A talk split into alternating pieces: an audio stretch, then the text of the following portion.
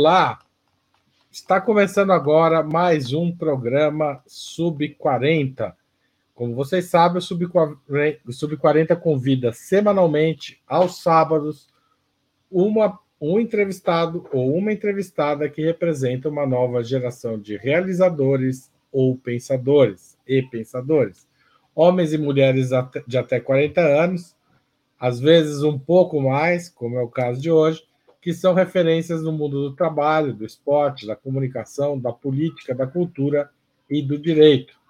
O entrevistado de hoje é o jurista Álvaro de Azevedo Gonzaga, professor livre-docente da Pontifícia Universidade Católica de São Paulo. Formado em Direito pela PUC e em Filosofia pela Universidade de São Paulo, Álvaro tem uma extensa produção na área da filosofia do direito, principal tema da nossa conversa de hoje em 2021, lançou o livro Decolonialismo Indígena, pela editora Matriosca, e também integrou o grupo de transição do governo na temática indígena, uma das questões mais quentes da atualidade. Antes de conversar, começar essa conversa com o Álvaro, eu gostaria de pedir sua contribuição para a Ópera Mundi.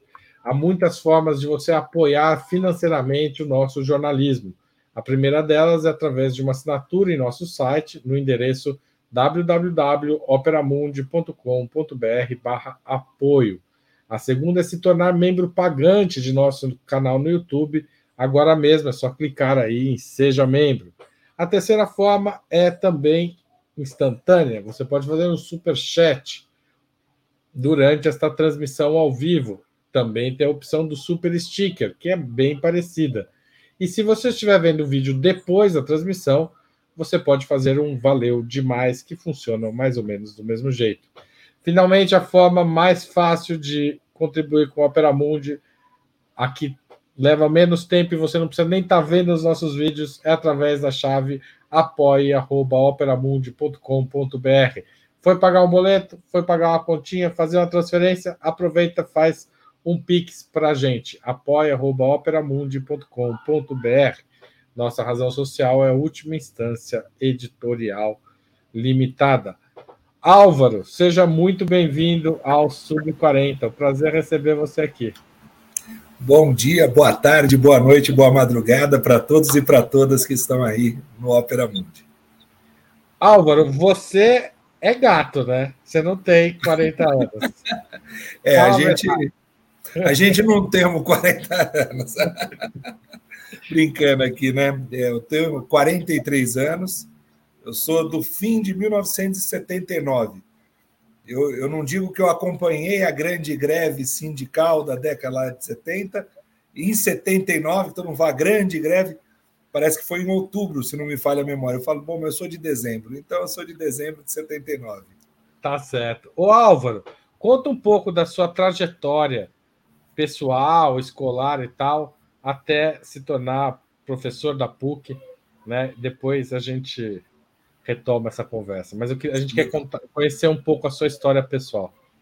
Tá, então, bom, primeiro que eu preciso começar falando no reconhecimento dos privilégios que eu tive para chegar como professor da PUC hoje, né? Como professor da PUC São Paulo, eu preciso primeiramente reconhecer meus privilégios.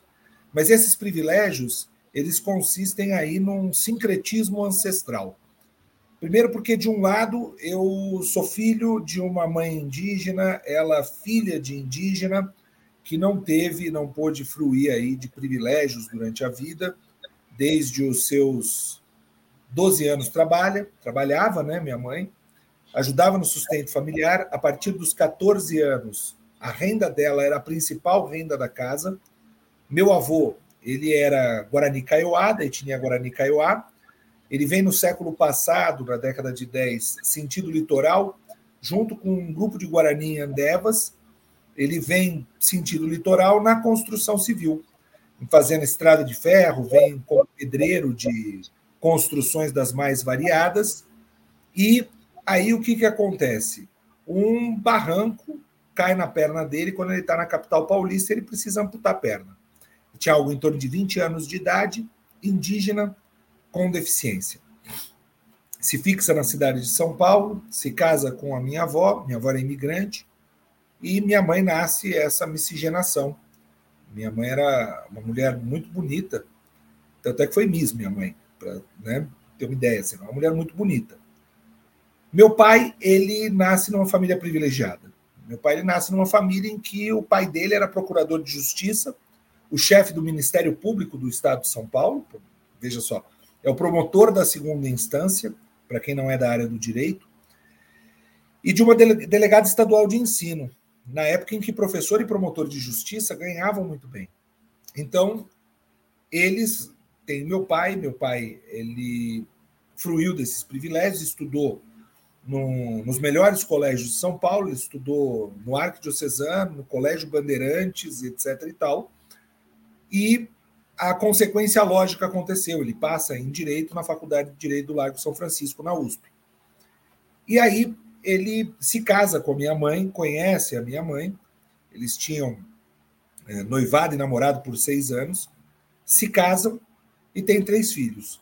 Eu nasço como filho caçula em 79 e é muito curioso, porque fenotipicamente eu não tenho a aparência de um homem branco, em especial na escola que eu estudei na cidade de São Paulo. Eu estudei também no Colégio Marista Arquidiocesano, que eu tenho as dores e os amores de passar por uma instituição como essa. Em especial porque a cor da minha pele era a mais escura na turma e, portanto, eles me reconheciam como alguém negro, porque não existia um aluno negro na turma. E eu, eu naquela época que eu falava, eu não sou negro, eu sou índio. Eu falava, eu sou índio. Eles falavam, ah, você é índio, então você é canibal. Ou seja, eu sofri o racismo por me acharem negro, era racista por dizer não ser negro, porque eu achava melhor ser índio. Veja só. E quando eu falava que era índio, me atacavam com racismo recreativo, me chamando de canibal. Então, eu passo uh, o período escolar praticamente todo no colégio, né, arquidiocesano. Lá desenvolvo atividades esportivas, teatrais e tudo mais. E me formo no ensino médio. Já no ensino médio, eu fui presidente do Grêmio Estudantil do, do colégio. E aí eu fazia algumas atividades políticas que, para juiz de muitos, era subversiva, como pedir a demissão de alguns professores, né? E aí eles diziam que eu não tinha embasamento teórico, mas a gente tinha um caixa no Grêmio. Então eu fui lá na Faculdade de Educação da USP e contratei uma professora doutora para fazer um relatório circunstanciado do porquê que tinha demitido os professores. Daí o protocolo do com a coordenação da escola e com os professores para eles saberem por que, que eu estava pedindo a demissão de um abaixo assinado. Bom, isso é o jeito mais rápido de você fazer inimigos, né? E então eu tive. É, fui submetido ao conselho de classe no terceiro ano do ensino médio.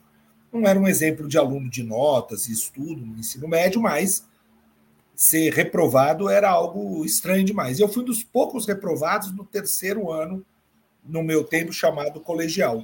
Ainda mais essas escolas, desculpa interromper, Álvaro, mas nessas, esses escolões, né, de São Paulo, Bandeirantes, não sei se você estava no Bandeirantes ou no AC, no AC. No AC. No AC. É raro mesmo. Essa reprovação no último ano é evitada, nitidamente é evitada. Evitada, é evitada. E eu havia passado no vestibular da PUC, em Direito. Eu perdi a matrícula, perdi a matrícula, não entrei no vestibular, não entrei na faculdade, fiz o recurso, na, na escola, passei, acho que foi a minha primeira causa, em causa própria mesmo. Passo no ensino médio e aí eu me preparo para o vestibular. Uma das coisas que é um princípio pacífico no direito é o princípio da humildade, né? E eu não tive isso. Eu achei que, poxa, se eu passo no terceiro ano, com a escola achando que me reprova, e passo no vestibular da PUC é, na lista de espera, mas passei, eu falei, bom, um ano de curso preparatório, claro que alguma eu vou passar, e a USP talvez seja aí a minha melhor opção. Quando, na verdade, eu no primeiro ano de curso preparatório não passei em nada. Não passei nem na USP, nem na PUC, nem na Mackenzie. E aí eu falei, poxa, alguma coisa está errada nisso daí, né? Eu vou ter que estudar a série e fiz mais um ano de curso preparatório. Passei na, na PUC, que eu costumo dizer que é a minha segunda opção, mas minha melhor opção em especial pela formação que eu recebi nessa faculdade. É... E no primeiro ano eu, então, fiz a faculdade de Direito e quis prestar filosofia na USP.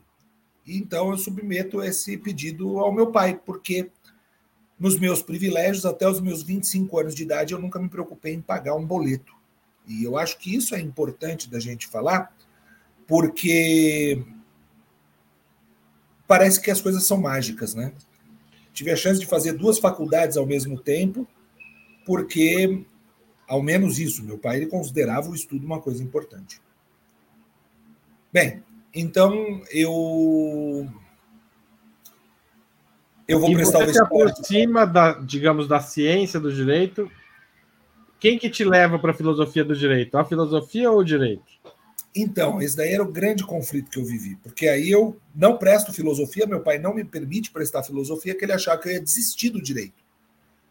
Aí eu não presto vestibular, no outro ano eu presto escondido dele, escondido do meu pai, combinado com a minha mãe. Minha mãe, que é indígena, e falou: não, é sabedoria, conhecimento, imagina, também não é isso. E aí eu fiz seis meses escondido a faculdade de filosofia do meu pai. Ou seja, podia esconder qualquer coisa, né? Mas eu escondi que eu fiz uma faculdade estava fazendo, né? E aí eu fiz seis meses de filosofia, e num jantar eu conversando com meu pai, com a minha mãe, eu falei, pai, se eu fizesse filosofia, o que, que você acha que eu faria? Ah, você ia trancar o curso de direito imediatamente. Eu falei, não. Eu estou fazendo filosofia, já tem seis meses e eu não tranquei o curso de direito. Ele, como você está fazendo o curso de filosofia? Eu falei, olha, tem as mentiras saudáveis, né, que a gente vem aprendendo na filosofia, e eu tenho essa mentira saudável a contar para você. Aquele curso noturno que eu disse que eu estava fazendo era de filosofia. E aí meu pai era, era aquela coisa, né? Eu vou dar uma bronca no meu filho porque ele escondeu o que estava fazendo. Enfim, no fim ele ficou muito orgulhoso. E ele escondeu que estava estudando. Exato. E eu vivi esse conflito do direito e da filosofia. O direito e a filosofia, eles colocam a minha pessoa num conflito muito grande. Por quê? No curso de direito, eu estudo as perspectivas numa visão histórica. E no curso de filosofia, eu estudo, achando que estudar historicamente, não, eu estudo as questões de forma estrutural. Então, mais do que entender, mais do que entender qual momento histórico que Kant está inserido, ou Hegel, ou Rousseau, ou mesmo qualquer outro teórico, eu entendi a leitura do texto. E isso me colocava num rigor de estudo muito grande. E no direito, eu buscava entender as conexões, as relações, as histórias que levavam ao longo do tempo para se chegar nesses espaços. O resultado, a somatória disso, me produz alguém, é, como se fala na Alemanha, né, na, na filosofia alemã, é, uma leitura gestáltica, em que eu estudo estruturalmente e historicamente. E essa leitura gestáltica me coloca num, num, numa anomia, num não espaço. Eu não tenho um espaço no direito, não tenho um espaço na filosofia. E então eu encontro o ponto de contato das duas, que é a filosofia do direito ou a filosofia no direito, como eu falo em alguns dos meus textos. E assim, eu ingresso no mestrado em filosofia do direito, vou estudar uma perspectiva filosófica não nessa perspectiva contemporânea, eu estudo a antiguidade, eu estudo Platão, também estudo Platão no mestrado, estudo no mestrado e no doutorado. Nos meus dois pós-doutoramentos, eu realizo dois estágios pós-doutorais em Portugal, um na Universidade Clássica de Lisboa, outro na Universidade de Coimbra, onde eu sou visitante, inclusive. Lá eu vou estudar o justnaturalismo. O justnaturalismo é uma leitura que pode ser ortodoxa ou heterodoxa. A ortodoxia nos leva a um conservadorismo no justnaturalismo, que é uma perspectiva tomista aristotélica. Estudar o justnaturalismo por São Tomás de Aquino e Aristóteles é uma postura conservadora. Aristóteles nem tanto, mas São Tomás seguramente. Mas eu vou buscar esta universalidade ou tendência à universalidade no justnaturalismo que vai desembocar de alguma forma na reflexão dos direitos humanos. E, portanto, eu de alguma maneira vou tentar entender esses direitos humanos. Mas quais são esses direitos humanos? O pós-Segunda Guerra Mundial nos revela que os direitos humanos são direitos humanos para o homem branco, cis, heterossexual, economicamente ativo. E que, portanto, os direitos humanos que podem ter uma tendência, os direitos humanos que podem ter uma tendência à universalidade, eles a rigor não conseguem ter essa universalidade. E, portanto, é, eu vivo esse novo conflito. O conflito que não é do direito, que não é da filosofia, mas é a universalidade do direito. Então, Álvaro, eu queria perguntar um pouco sobre o seu mestrado e doutorado, e, na verdade, um pouco também sobre o que a sua livre docência, que você, enfim, o seu mestrado e doutorado, você volta lá para a Grécia Antiga, etc., e na livre docência você estuda o pensamento de Hans Kelsen. É, como você disse, é o direito ocidental tradicional, né? Assim, as bases, as raízes gregas e o direito, digamos assim, o direito positivo, que não é esse direito justo naturalista que você mencionou, mas que é, digamos, a espinha dorsal do ordenamento jurídico de países como o Brasil. Esse direito ocidental tradicional ele é mais uma forma de dominação ou ele é um espaço de luta? Olha, eu, eu entendo que o direito é um estabilizador de expectativa. É um estabilizador de expectativa de quem está no poder. Quem que está no poder hoje? São determinados grupos, em especial grupos econômicos. Estes grupos econômicos que estão no poder são grupos econômicos que têm determinados interesses. E, portanto, eles precisam construir um modelo econômico que responda às suas expectativas, um modelo jurídico que responda às suas expectativas, e qualquer ruído, qualquer chiado que possa fugir das suas expectativas, eles anunciam uma insatisfação do mercado. E o direito tem a obrigação de regular essa desregulação da expectativa daqueles que dominam, que têm o poder. Quando se fala, vou aqui seguir, a partir dessa problematização, financiamento público de campanha. Financiamento público de campanha, ele é necessário para que não existam interesses externos que financiem as campanhas. Eu vejo há partidos aí, tendência neoliberal, nem sei se é neoliberal isso, mas esses partidos que não querem usar o fundo partidário, como se isso fizesse deles melhores que aqueles que usam o fundo partidário. Eles não usam o fundo partidário porque o dinheiro deles vem da onde? A origem desse dinheiro é importante. Se a Receita Federal quer saber a origem do, do ganho que você tem, por que, que eu não devo saber a origem do dinheiro investido graciosamente por políticos que dizem que não são políticos profissionais e se valem disso para profissionalizar a política? Então, o direito ele é um estabilizador de expectativa daqueles que detêm o poder e vira um jogo, um jogo de alguma forma de cena. Só que esse jogo de cena, ele tem movimentos que são importantes. Então, quando um governo progressista assume, existe um movimento dialético dentro das expectativas estabilizadas do mercado tender a um lado. Por isso que se discute, por exemplo, os juros. Porque, explicando de forma muito simples, o que, que acontece? Se você tem uma grana, você vai lá e empresta para o banco. Aí o banco cata a grana de uma galera e empresta para quem não tem. Quem não tem vai pagar juros disso. Portanto, quanto maiores os juros, melhores para os bancos. Aí, quando fala tem que reduzir a taxa de juros, o que, que você está fazendo? Você está reduzindo a expectativa do mercado com relação ao ganho que ia ter porque ele se projeta para o futuro. E eles querem utilizar os instrumentos jurídicos que foram construídos da melhor maneira pelo Hans Kelsen. A gente não tem aqui ah, Hans Kelsen está errado. Hans Kelsen não está errado, não. Ele deu instrumentos de interpretação. E esses instrumentos de interpretação são ótimos.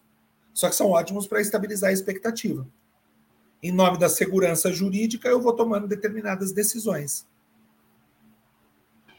Agora, essa segurança, em geral, é, em situações normais, ela favorece o, o, os detentores do poder econômico que você mencionou, certo?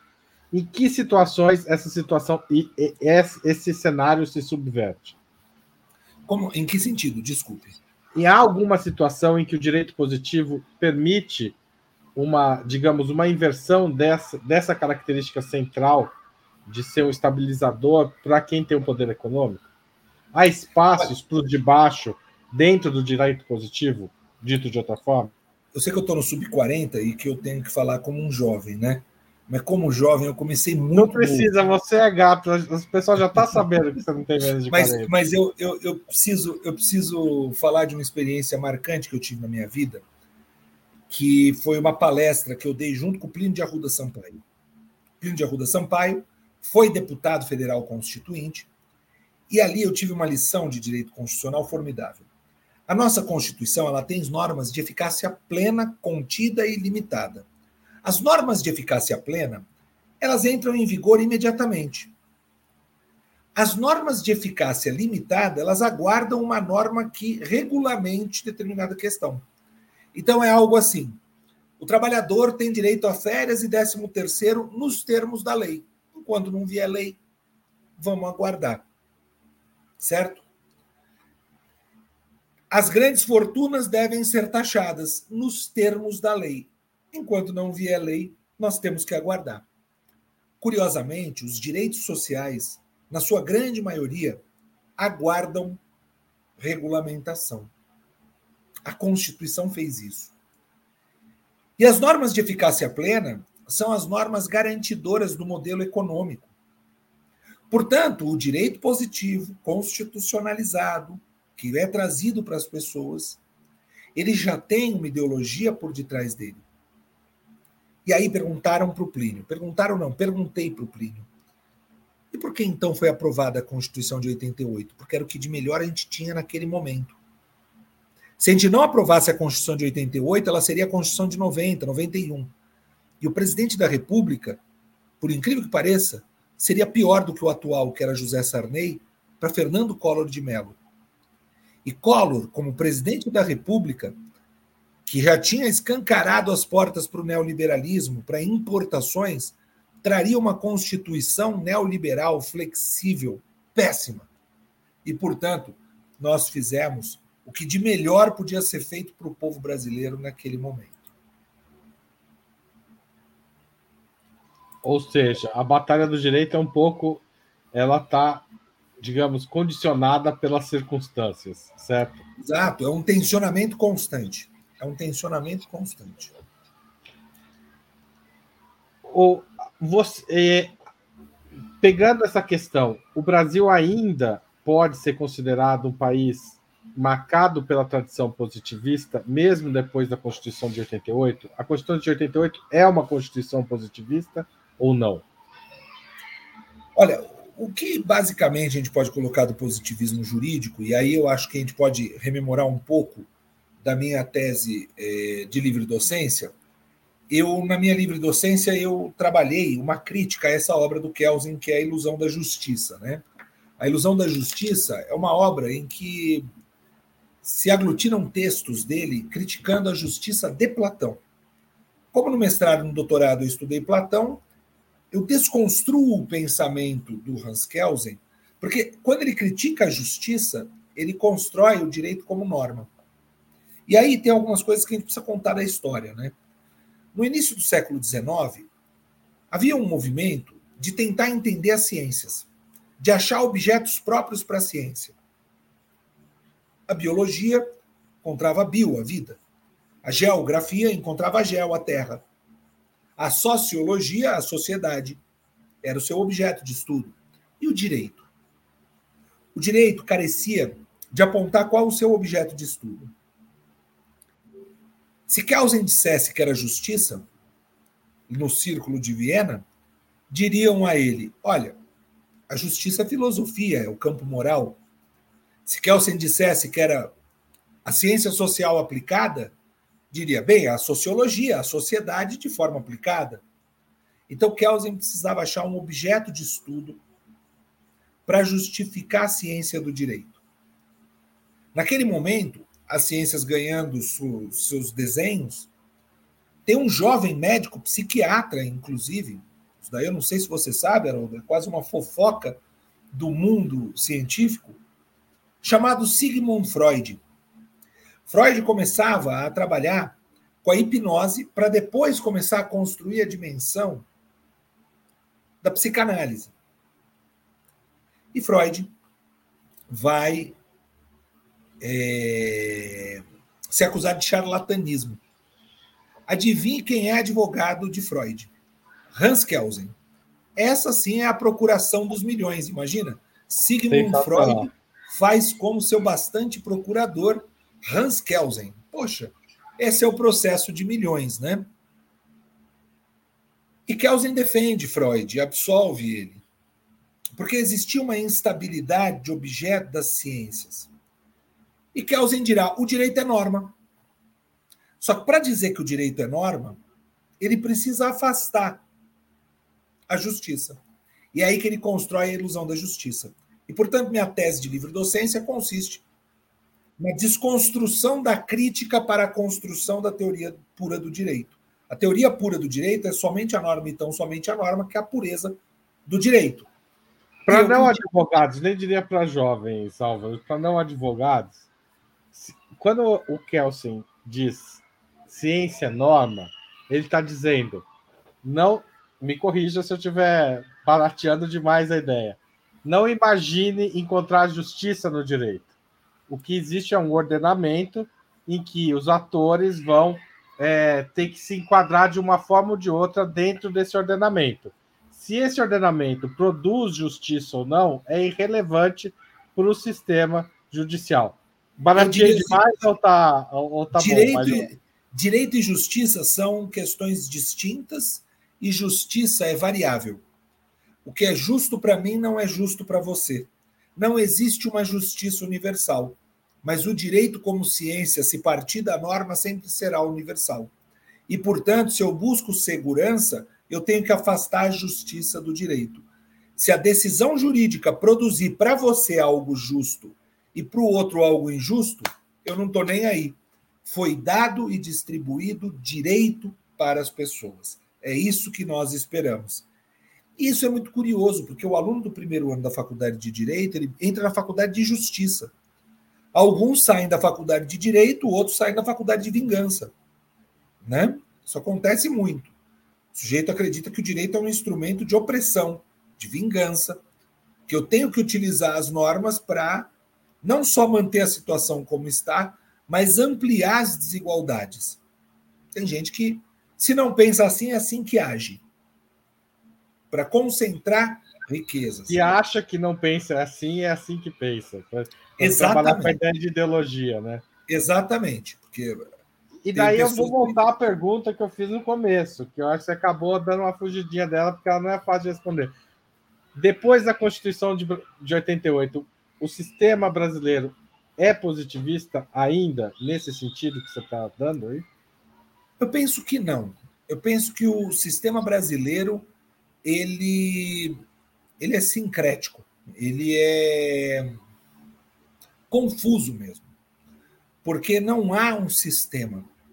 A verdade é essa. Nós passamos hoje por um esfacelamento sistêmico do direito, eu penso, mas o direito brasileiro ele, ele passa por decisões não padronizadas, por muito mais retórica do que direito. Quanto de retórica você não vê? Razoabilidade e proporcionalidade ministros de cortes brasileiras usam como se fossem termos sinônimos, antônimos e iguais, antagônicos, com a maior facilidade. Ali, nesses tribunais superiores, muitos deles sabem a diferença, mas usam muitas vezes de forma demagógica para poder alicerçar a decisão que tomam. Isso é a questão. E aí nós precisamos entender, porque há, existem estudos sérios, tá? Nos tribunais superiores, os ministros utilizando razoabilidade e proporcionalidade como termos sinônimos. Todos os ministros do STF já utilizaram. Agora, Gilmar Mendes é um dos maiores teóricos do direito.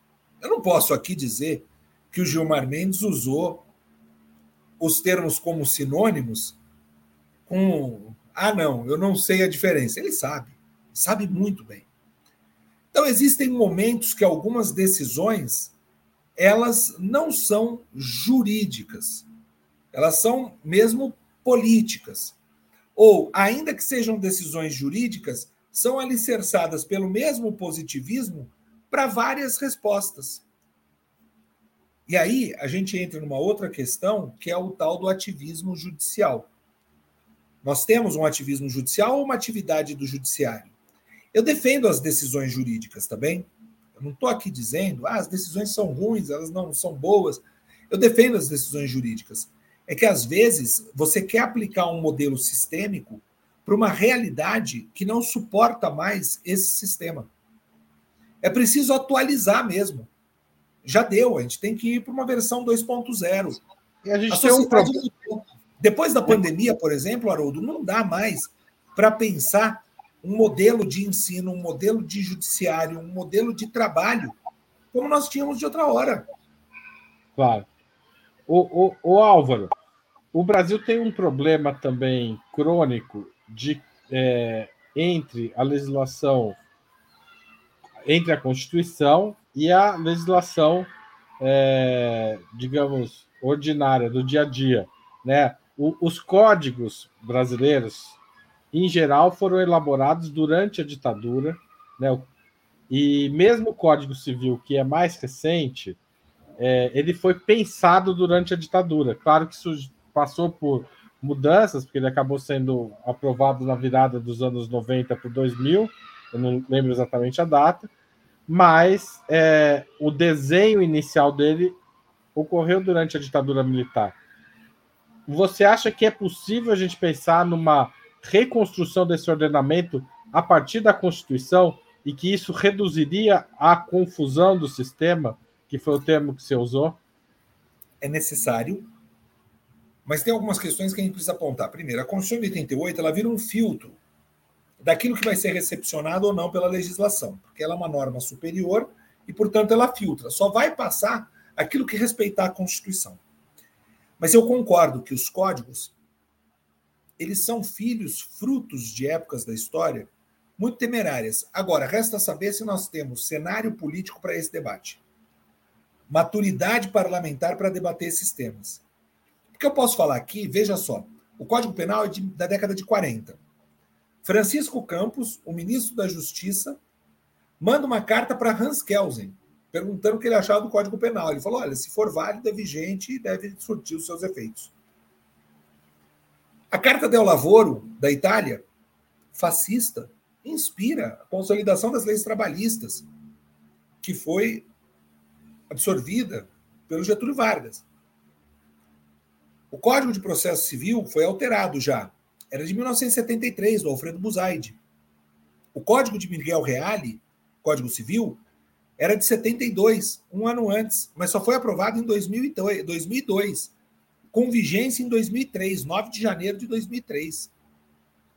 E aí, Haroldo, para você nunca mais esquecer, ele foi aprovado em 2002 com o ministro da Justiça do governo Fernando Henrique Cardoso, chamado Miguel Reale Júnior, o signatário do pedido de impeachment da presidenta Dilma Rousseff.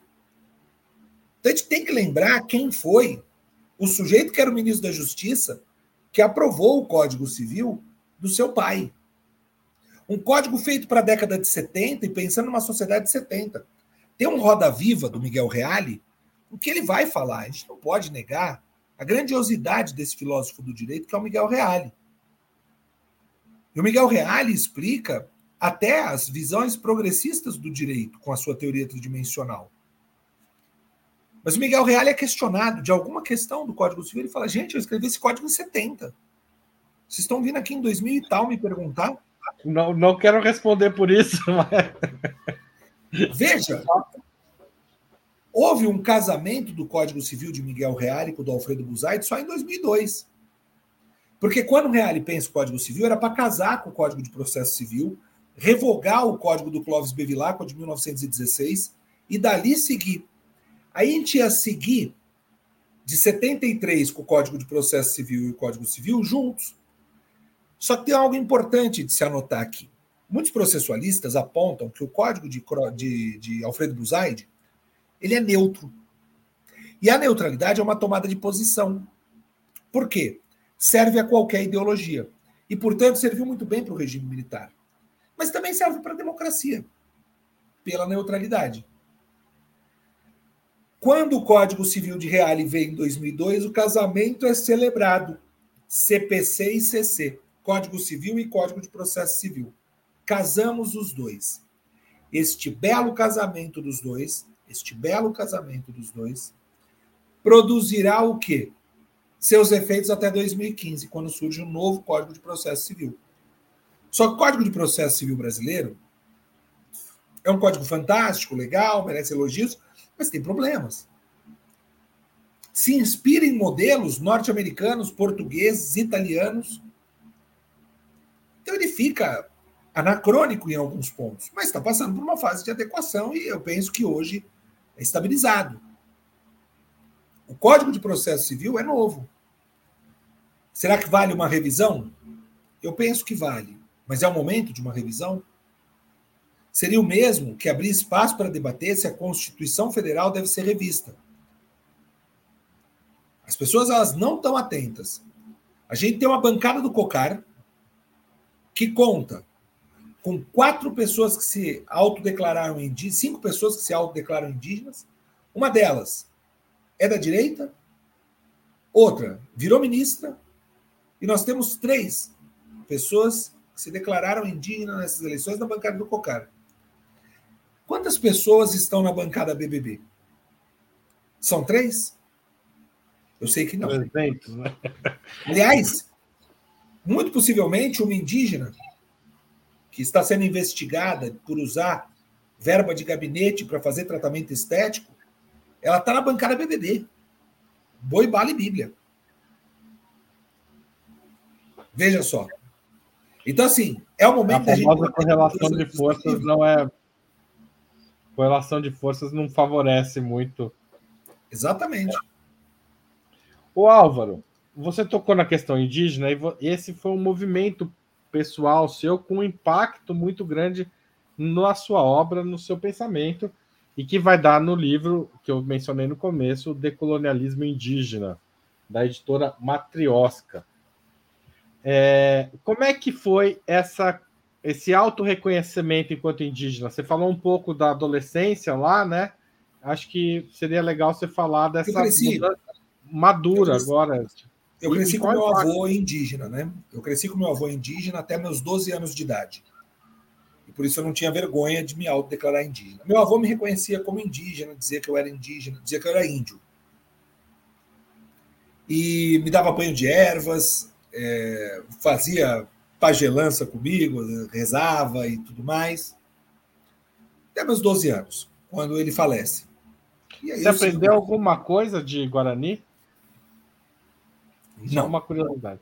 Só aquelas palavras que seu avô misturava ah, com Baetiapá, Agodiu BT, mas não, não tem uma, uma, um hábito de fala do Guarani. E agora estou me aproximando muito da questão da língua e, e quero começar a estudar em breve. O que eu acho que é a arma que eu tenho, né? O estudo. Então, quando eu me formo na faculdade, já um pouco antes eu, eu frequentava a aldeia no Jaguaré, no, no Jaraguá, no, Guaranis, mas eu remonto mais em 2005, 2006, quando eu vou para Maturacá, que é 7 quilômetros da Venezuela. E lá eu, eu fico com uma aldeia Yanomami. Então, contato primeiro. Depois eu sigo na defesa dos direitos humanos. Há mais de 20 anos eu milito na área de direitos humanos, nas mais variadas formas. E quando vem a pandemia, é muito curioso, porque a pandemia todo mundo fica em casa, faz o que, faz o que você gosta. Não foi esse papo? Eu falei, cara, eu vou fazer o que eu gosto, eu vou estudar, né? Tá, mas se eu for estudar, eu tenho que estudar alguma coisa também que faça sentido, porque continuar estudando aquilo que eu estudo, que é a filosofia do direito e essa parte, não sei se faz sentido. Eu vim estudando a questão indígena de forma desordenada. Sabe, leituras esparsas? Eu falei, acho que eu preciso organizar isso. Então eu vou submeter uma candidatura, eventualmente ao mestrado, na História Indígena na Universidade Federal da Grande Dourados. Entre em contato com o programa. Eles disseram, não, faça um estágio pós-doutoral conosco aqui, faz o pós-doutorado direto. Então eu submeto minha candidatura e começo a estudar. Aula, aula, aula. Tinha aula de sábado à noite. Era maravilhoso. E maravilhoso mesmo. Eu gostava. Poxa, aulas de antropologia, o sofrimento é transpirar sangue, né? Que nem gente grande. Aprendendo coisas que eu nunca vi. Sofri muito. E aí eu pensei na produção de um trabalho, de um livro, que é o Decolonialismo Indígena, e aí da coleção da editora Matriosca, que é juntar pessoas que eu milito, trabalho já há anos, enfim, os dispersos precisam se encontrar. E nessas idas e vindas para Dourados, eu vou e conheço por intermédio de outros tantos parentes indígenas, porque eu estava me reconhecendo com a ancestralidade indígena e eu sou indígena. Porque eu não, não me sentia autorizado a isso. Só posso falar isso se eu sou autorizado. Imagina, ah, eu sou indígena. Aí pronto. A Convenção 69 da, da, da OIT vai dizer isso, é uma via de mão dupla. E então, o Edson Caiapó, que é um parente aí de primeira ordem, me apresenta Valdelice Veron, que é a cacica da aldeia Jaguapiru, e ela conversa comigo. Nós temos uma primeira conversa online. Ela fala: Não, você tem que vir aqui na aldeia para a gente conversar. E ela me leva na aldeia. Quando eu chego na aldeia, eu converso com mais dois caciques e dois pajés. Ambos dizem: não, você é indígena. Primeiro pajé faz um rito de verificação e fala: você é indígena. O segundo pajé faz outro rito de verificação e fala: você é indígena. Você precisa voltar para a nossa aldeia para passar por um rito de nominação. Então é o que eu faço. retorno a São Paulo, minha terra natal, e volto para Dourados já para o rito de nominação. O rito de nominação ele se inicia com pôr do, com o pôr do sol e pode terminar com o nascer do sol. Né? E os encantados vão dizer se você é indígena ou não. Antes de entrar na, na casa de reza, a Valdelice, minha cacica, falou: olha, ela, ela, sempre me chama de professor, né? Eu me sinto meio na La Casa de Papel. É, professor, é o seguinte: o senhor vai entrar aqui e você vai passar pelo rito de nominação. Pode ser que você não seja indígena. De forma muito respeitosa, a gente vai pedir para você se retirar e nunca mais você voltar para nossa aldeia. Achei muito pesado, né? E então aconteceu o rito, que é durante o dia todo, a noite toda, a toda. E aí tem uma questão também que a gente não pode aqui expor. Foi revelado meu nome indígena, que é Kunumi Marangatu, que é aquele que nasceu para fazer o bem, o jovem que nasce para fazer o bem. E eu sou reconhecido, portanto, entre os meus pares na minha aldeia e, para além disso, os meus pares é, de outras etnias. Assim como eu reconheço parentes de outras etnias, eles me reconhecem como indígena. E, e assim eu me imiscuo nessa questão de forma mais encorajada, legítima, autorizada pelos encantados. Eu, no, no ano passado, né, 2022, eu participei do ato uh, pela democracia no 11 de agosto. E eu fui um dos 11 juristas que falou na sacada do Largo São Francisco e pedi autorização ao meu pajé para utilizar o meu cocar. E eu utilizei. Meu cocar fica aqui, ó, meu cocar, pedi autorização a ele e ele disse: é, é, meu cocar espiritual esse, não é meu cocar político. O cocar político é aquele das penas, né? Que todo mundo às vezes olha o meu cocar espiritual e fala assim, mas esse cocar não é de índio, é uma coisa é, muito descolada da realidade, a pessoa que analisa dessa forma, mas tudo bem. Claro. E eu pedi autorização ao meu pajé e ele autorizou. Eu tive outros tantos atos políticos e ele disse: sua intervenção, é, por mais política que seja, sempre será espiritual. Você tem uma, uma luta e uma missão é, com relação à questão indígena. Então, é, de alguma maneira, bem sintética, eu resumo aí na parte da minha história esse reencontro. Né?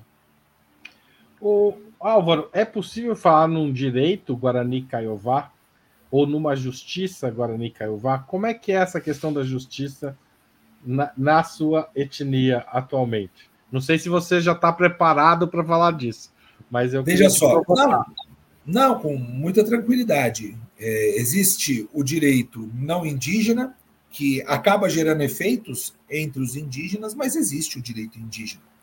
E esse direito indígena muitas vezes exige o respeito, coisa que às vezes as pessoas não fazem. Respeitar. É, o direito Guarani Kaiowá, num primeiro momento, ele é por questões que dialogam com o direito não indígena, tá bem? Reconhecimento de terra, demarcação de terra, a, a minha cacica sempre, sempre escreve essas quatro palavras. Vou até confirmar aqui, mas é terra, vida, justiça e demarcação. Terra, vida, justiça e demarcação. É isso. Então, o, direito Guarani Kaiowá é isso: terra, vida, justiça e demarcação. Nós estamos sendo mortos. Os Guarani Kaiowá estão sendo mortos. Sexta-feira agora foi feita uma retomada na região de Rio Brilhante. E essa retomada indígena, ela passou por diversas uh, agressões. E aí me reportavam essas questões, e dentro do direito não indígena, nós buscamos da forma é, da forma aquilo que se espera. Dentro do direito Guarani Kaiowá, a todo momento é advertido, porque tem formas de ação, e essas formas de ação são formas já dispostas internamente pela etnia, quando existe uma arbitrariedade. Então, por exemplo, houve uma carta da Atiguaçu, que é a grande Assembleia Guarani Kaiowá, que ao final da carta diz: Caso não sejam tomadas as providências pelas autoridades, nós tomaremos as providências ao modo Guarani Kaiowá. Então, existem formas de ação, existem formas de penalização. Mas isso não só na nossa etnia, em tantas outras. O que também merece ser respeitado, né? Álvaro, na época do. Desculpa. Na época que é, a gente. Essa questão dos Guarani Caiová é uma, é uma questão que atravessa a história. Eu lembro, aliás, vou fazer um parênteses aqui. Quando eu entrei, eu fiz um breve período, eu estudei ciências sociais na USP e eu me deparei com um livro que chamava As Guerras dos Índios Caingangue. Não sei se você já leu, mas esse livro foi muito marcante na minha trajetória de compreensão da questão indígena, da questão da longa duração desses processos, né? É, a guerra dos índios Guarani Kaiowá são, é uma guerra tão longa quanto a dos Caingangue, talvez mais, né? É, a guerra de resistência que eles precisaram travar diante da invasão colonizadora. É, mas teve um momento em que todo mundo colocou Guarani Caiová no nome no Facebook. Naquele momento, qual foi a sua relação com isso? É, ainda não é esse momento que você está super próximo da questão, mas imagino que já tenha te tocado lá. Eu, eu, eu, eu tenho algumas ressalvas quando algumas pessoas querem, ah, quero fazer uma homenagem. Eu vou voltar para o carnaval, que eu acho que foi um papo que me preocupa, como, por exemplo, uma artista que fez, diz ela, fazer uma homenagem à cabocla Jurema, utilizando miçangas de uma determinada etnia. A arte de uma determinada etnia ser utilizada no carnaval é legal pra caramba. Força. Cara, por que, que foi meter a cabocla Jurema? Sabe? essa artista não vai vestida de mãe de santo para fazer homenagem ao candomblé. Por que, que pode ir vestido de indígena? Então, assim, é necessário tomar alguns cuidados quando se pensa no vou fazer uma homenagem. Vira uma apropriação cultural, vira uma pseudo-homenagem, mas isso não, não sei, eu tenho, eu tenho bastante dificuldade. Quando fizeram isso, bom, eu não fiz, mas eu olhava com alguma reserva, mas não com tanto criticismo. Talvez porque existe uma questão, é, um dos que escreve na, na, coleção que eu coordeno é o padre Júlio Lancelotti, né? Que o padre Júlio falou isso na Bienal do Livro, quando a gente estava lançando nossa coleção lá. Ele falou o seguinte: nós precisamos nos desconstruir. Talvez ali eu possa rememorar essa situação em que eu me desconstrua, porque eu não via tanto problema, embora falasse, poxa, mas por que está fazendo isso? Então eu penso que assim, hoje, querer fazer uma homenagem à questão indígena, não sei se é a melhor alternativa. Se não é melhor você se mobilizar e arrecadar fundos para os Yanomamis, por exemplo. Tentar entender a questão fundiária dos Guarani Kaiowá tentar entender a questão fundiária dos Caigangue, que é também pesadíssimo, Haroldo.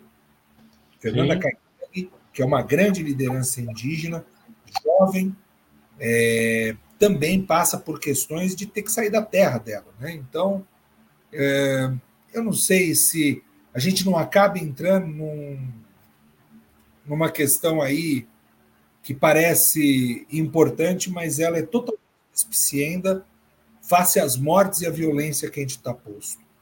A gente tem que tomar um cuidado com relação a isso, porque não basta apenas um governo progressista assumir o poder. É, é preciso uma mudança estrutural do racismo que sofrem os povos originários, com um detalhe: por existir uma fragmentariedade nas etnias, por mais que exista união pela terra, não existe uma força tão grande que possa fazer ser força de resistência. Por isso que nós precisamos do apoio dos não indígenas. E eu não sei se colocar o um nome seria aí algo tão importante. Eu pensaria outras estratégias, né? Claro, claro.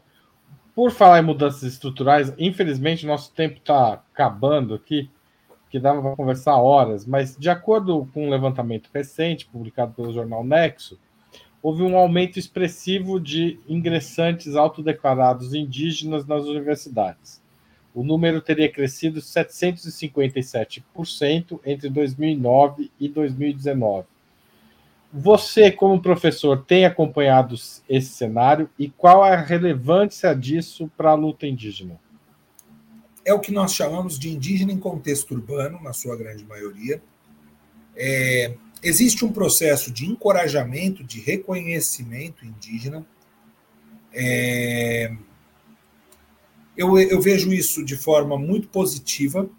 Hoje, 38% dos indígenas no Brasil vivem em contexto urbano. E, e, é algo que a gente precisa enfrentar. O orçamento. Ou, inclusive, uma das deputadas, na verdade, acho que mais do que uma, mas uma das deputadas, a Juliana, tem uma trajetória de. É, a Juliana Cardoso. A Juliana Cardoso é terena. O pai dela foi assassinado quando ela tinha cinco anos de idade. Imagine só. Existem pessoas que querem questionar, mas você é indígena? Deus do céu, o pai dela vivia na aldeia, era indígena, foi morto quando ela tinha cinco anos, assassinado, e as pessoas querem submeter ao crivo delas. Então, é, é, algo muito perigoso. Por isso que existe essa via de mão dupla. Né? É, eu vejo positivamente, muitos indígenas vivem em contexto urbano periférico. Então, muitos, muitos indígenas vivem em contexto periférico. E esses indígenas acessam políticas que são importantes. Porque, veja só, uma situação absolutamente estranha. Um concurso público foi aberto para professor, para professor da cultura Guarani Kaiowá. Tá? Não vou nem dizer onde foi. Era professor Guarani, de, de, da cultura Guarani Kaiowá. Não tinha vaga para indígena. Era ampla concorrência. Aí, a prova não era em Guarani Kaiowá. Três Guarani Kaiowás doutores prestaram não foram aprovados na primeira fase. Aí, vamos fazer a reunião com a reitora da instituição, reitor, eu nem lembro mais se era reitor ou reitora. Cara, quando a gente senta para conversar, é uma coisa assim, não, é porque a lei, ó o Hans Kelsen aí, a lei diz tal, não sei o que, ah, tá bem. Bom, então a gente vai fazer nossas reivindicações. Todos os candidatos falaram em Guarani Kaiowá, eu intermediei isso, falei, bem, essas são então as reivindicações, eu agradeço, então está encaminhado aqui para a instituição. Não, mas dá para resumir a reivindicação de modo nenhum. Eles falaram na cultura Guarani Kaiowá sobre a vaga do Guarani Kaiowá para ensinar a cultura Guarani Kaiowá. Vocês que se sentem habilitados para poder avaliar a cultura Guarani Kaiowá, por favor, tomem as providências. Muito obrigado. Desespero. Desespero, percebe? Então, assim, é... quem está habilitado para poder dizer se a pessoa é indígena ou não? Um. Dois, não tinha vaga para indígena. Aí falava, inscreva-se como pardo. Ou seja, hoje tem um debate com relação ao movimento negro do negro retinto e do negro pardo. O colorido. o indígena? O indígena é o quê? Ele é pardo? Então, indígena pardo. Aí, se eu me declaro pardo e existem cotas raciais, vão querer saber se você é pardo o quê? Você tem que falar, sou pardo negro, sou pardo indígena. Mas veja só, políticas inclusivas sempre são bem-vindas. Ah, mas pode ter gente que está burlando isso. Ah. Essa pessoa tem que responder quando busca burlar. Claro. Essa pessoa merece ser investigada. E tem que responder pelos atos que pratica. Claro. Não, você não pode inviabilizar a, a, a, a, cota ou a política inclusiva porque alguns estão burlando. Apesar claro. que gente chegou a, apesar não, chegamos a números escandalosos de burla quanto a isso recentemente. Mas felizmente eu acho que uma série de providências têm sido tomadas pelas universidades para dobrar isso, né? Não sei se são suficientes. Agora, pode terminar, pode terminar. O, o Instituto Luiz Gama, ele faz um trabalho belíssimo de apurar essas questões. E tem situações que são bancas de heteroidentificação de homens e mulheres brancos e brancas que vão identificar se a pessoa é negra ou indígena. Aí é. Também está é errado. É, aí está errado também. Está muito errado. O Álvaro, infelizmente nosso tempo está che chegando ao fim, mas espero que você volte em outros momentos aqui para o Opera Mundi. Sua presença será sempre bem-vinda. Mas vamos lá. A gente faz sempre um questionário com os participantes e é a sua vez de respondê-lo. Vamos lá? Bora. Prato imperdível. Prato imperdível? É. Rapaz, é, é churrasco. Eu gosto de carne. Muito bem. Cerveja, cachaça ou vinho? Cerveja. Esporte favorito? Rapaz, houve o tempo do handball e o tempo da natação. Você é alto, Álvaro? 1,93m. É bom para handball. Para natação também, mas para handball é Eu ótimo. era goleiro, porque eu era braço de pau, né? Nem perna de pau era. Time de futebol. Olha, é o Corinthians, mas eu sou um, olha, nada. Você me perguntar a escalação do time. O Ronaldo, para mim, é o goleiro ainda do Corinthians. Você vê como faz tempo.